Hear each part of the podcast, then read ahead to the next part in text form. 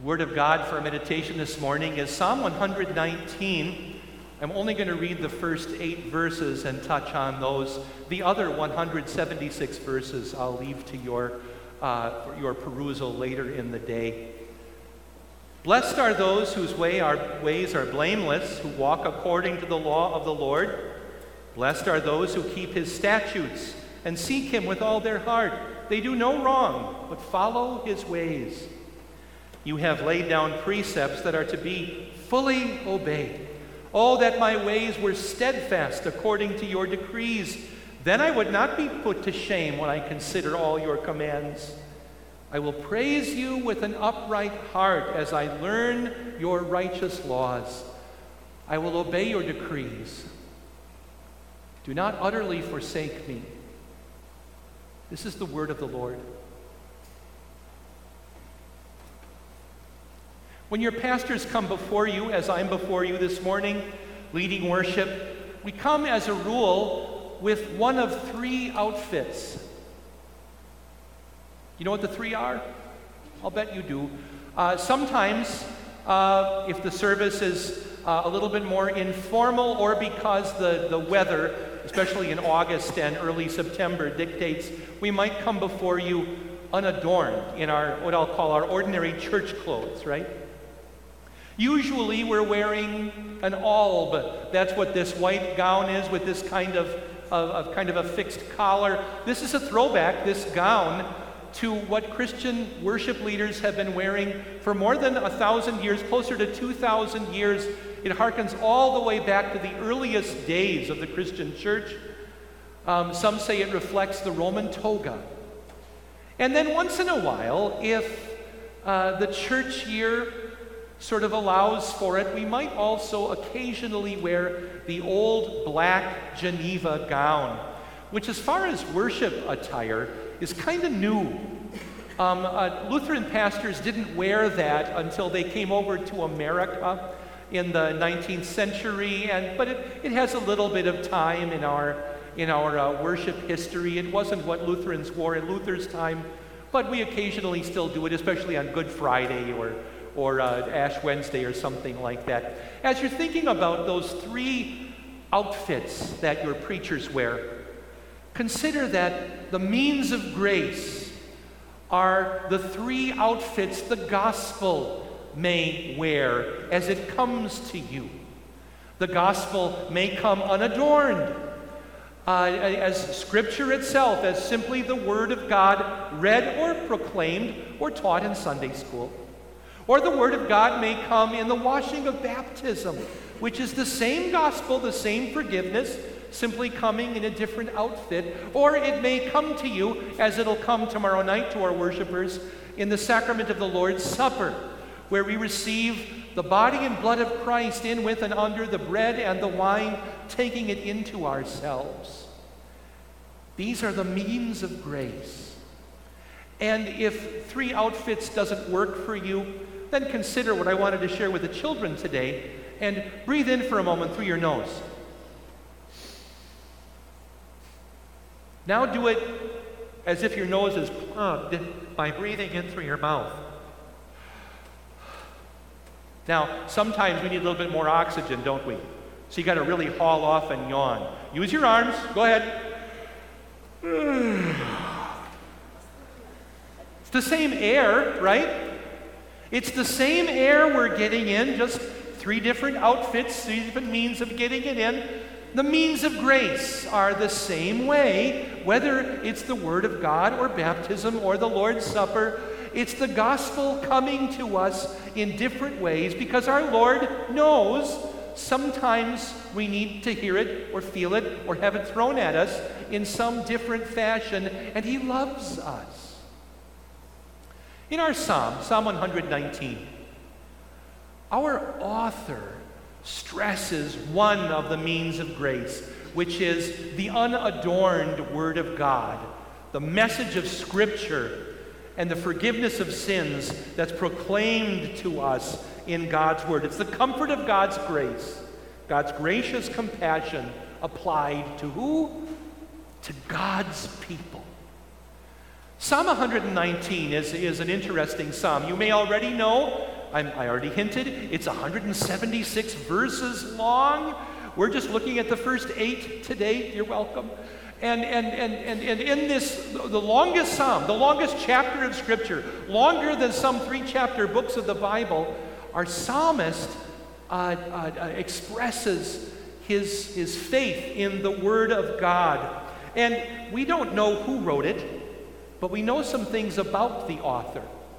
Because although the author's name isn't listed, he, we know, based on the text, that he has a deep knowledge of the Word of God. He is familiar with and handy with the language of God's holy word. It probably points to a man who was educated on his way to being a priest, but because in the psalm he refers to himself as a young man, he may not yet have become a priest at thirty. He might still be a younger man, a Levite, still learning the word of God. He's extremely well-versed in Hebrew poetry. He quotes at least two other psalms. It's Psalm one nineteen. He quotes Psalm one and Psalm nineteen. Does that help you later on? Maybe not.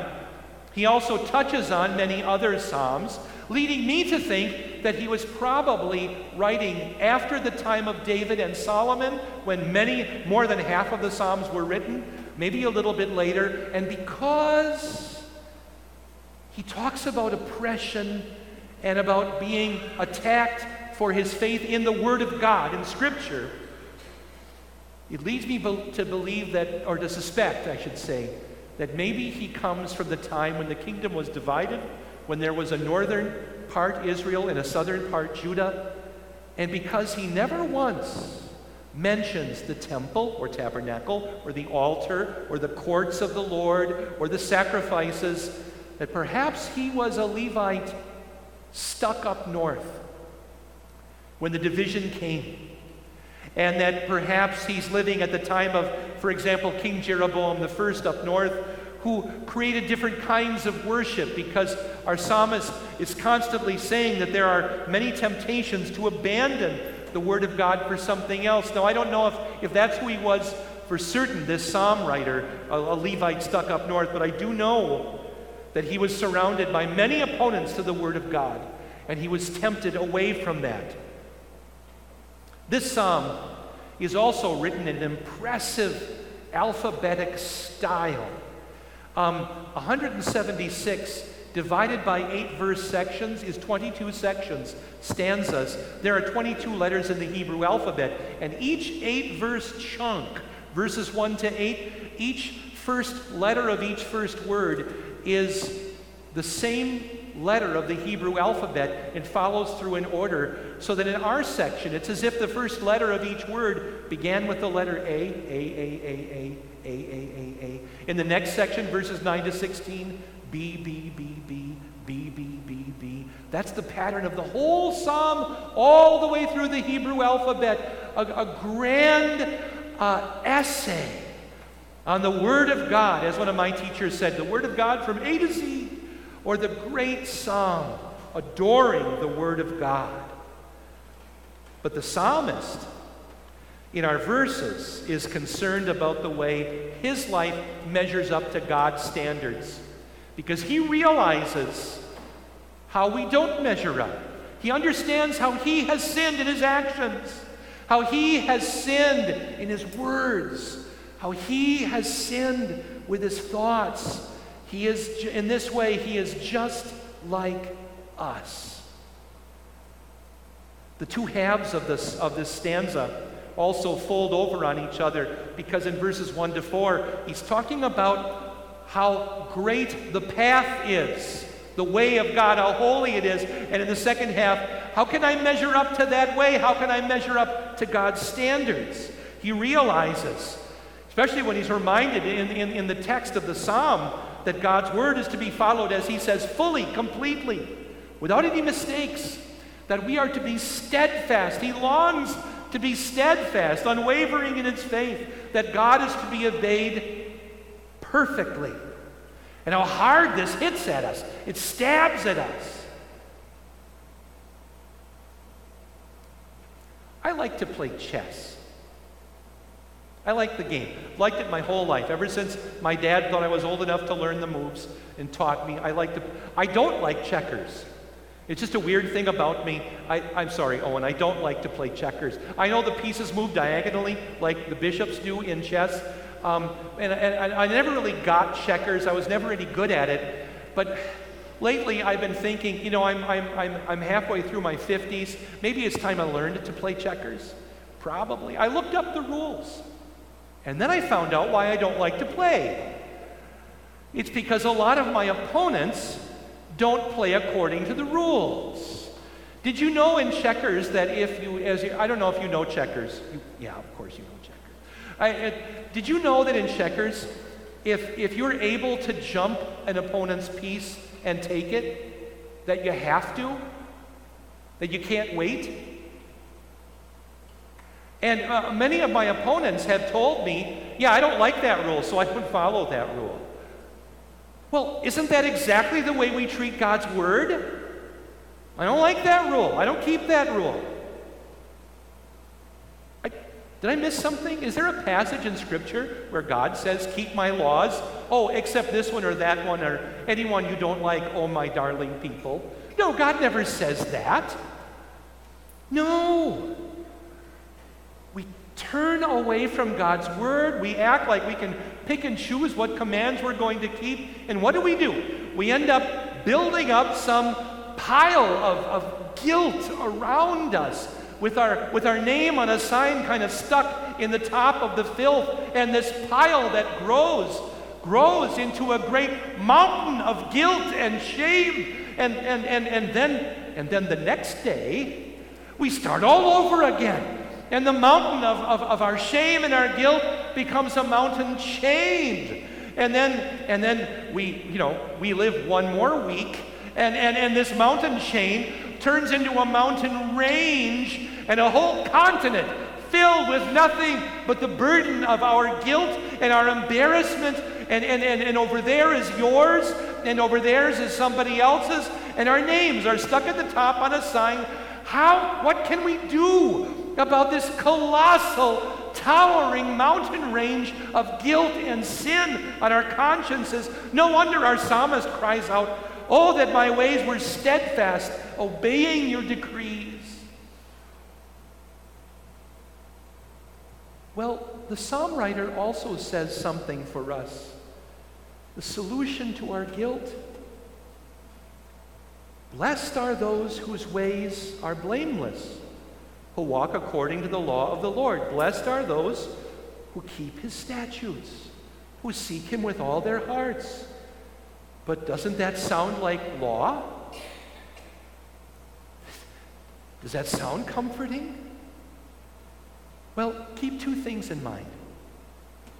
The psalm writer begins by saying the word blessed, asherei, twice.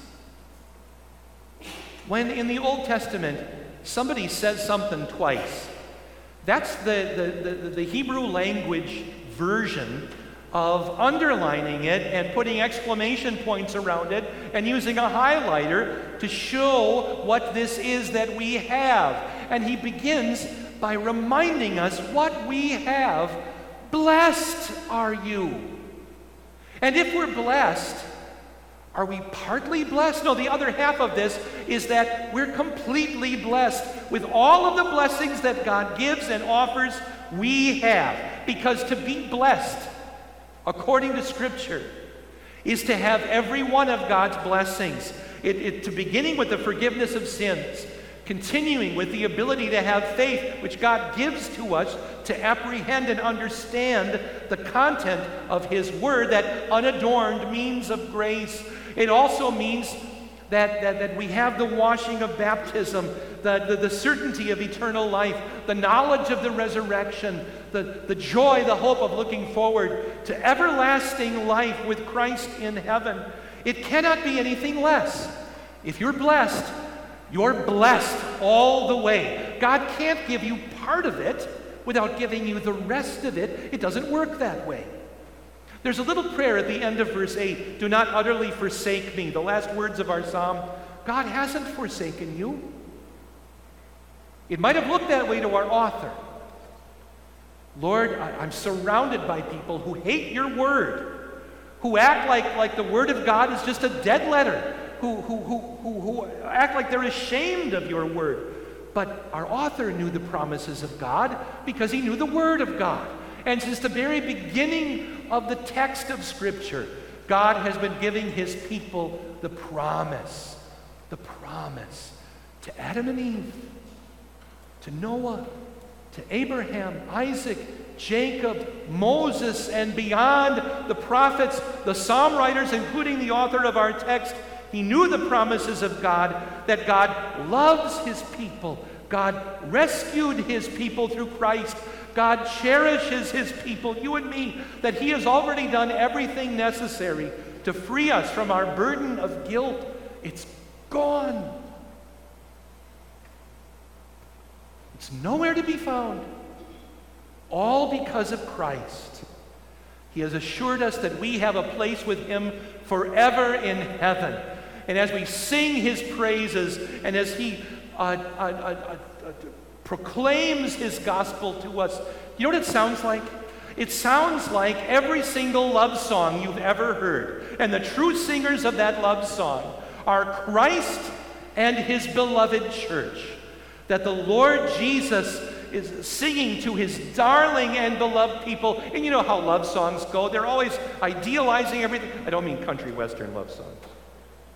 I mean other love songs where, where everything is idealized and we're singing like we're going to be together forever, right? Forever and ever. You stay in my heart and I will love you forever and ever. We never will part. Oh, I'll love you together, together. You're not going to sing Dionne Warwick with me? It's okay. But that's how we will feel forever and ever in heaven, because it's going to go on. It's not going to end. Oh, but while we're here, still here below, we pray, oh, that my ways were steadfast. We, we know that we're still kind of slogging through the swamp of our sins. We pray that Jesus would live up, lift us up out of the swamp and put us back onto his path of righteousness. And our psalm writer gives us a, an amazing little tiny word of encouragement, a preposition. The Holy Spirit guided our author to say, in verse seven, I will praise you with an upright heart as I learn your righteous laws. Oh, the gospel in the word as. While, during the time when. You see, you and I do all of this. We learn to uh, live for the Lord, living a life of faith, uh, uh, putting our faith into action. We're reminded that's a process. It's a path. Keep working at it every day. Now, not your salvation. That's not a process. That's not a path. That's done. Don't be worried about it at all. Being saved is a done deal. Don't be nervous about heaven. You have a receipt tucked pretty close to the back of your Bible. At, it's at uh, John nineteen thirty with the words, it is finished. That means paid in full. That's the receipt for everlasting life that you own. But meanwhile, while we We're kind of standing in line together waiting for God to call us home again. We remember that the Holy Spirit is working in us every day to follow our Savior more closely, to examine and watch his footsteps more precisely, to learn to show our love with a little bit more grace, a little more generosity, a little more kindness every day. And the Holy Spirit guides us through this, through the means of grace, with its different outfits, the unadorned word of God, the washing of baptism, the, the, the, the meal of the sacrament of the Lord's Supper, the gospel in its three outfits, but always the same, like breathing in air. Once in a while you need some extra. So give it a gospel yawn. And think of that whenever you yawn. That God has given you his gospel in whatever amount you need. It's always enough. And he keeps on doing it for us, day after day after day. And the peace of God that transcends our understanding guards our hearts and our minds in Christ Jesus. Amen.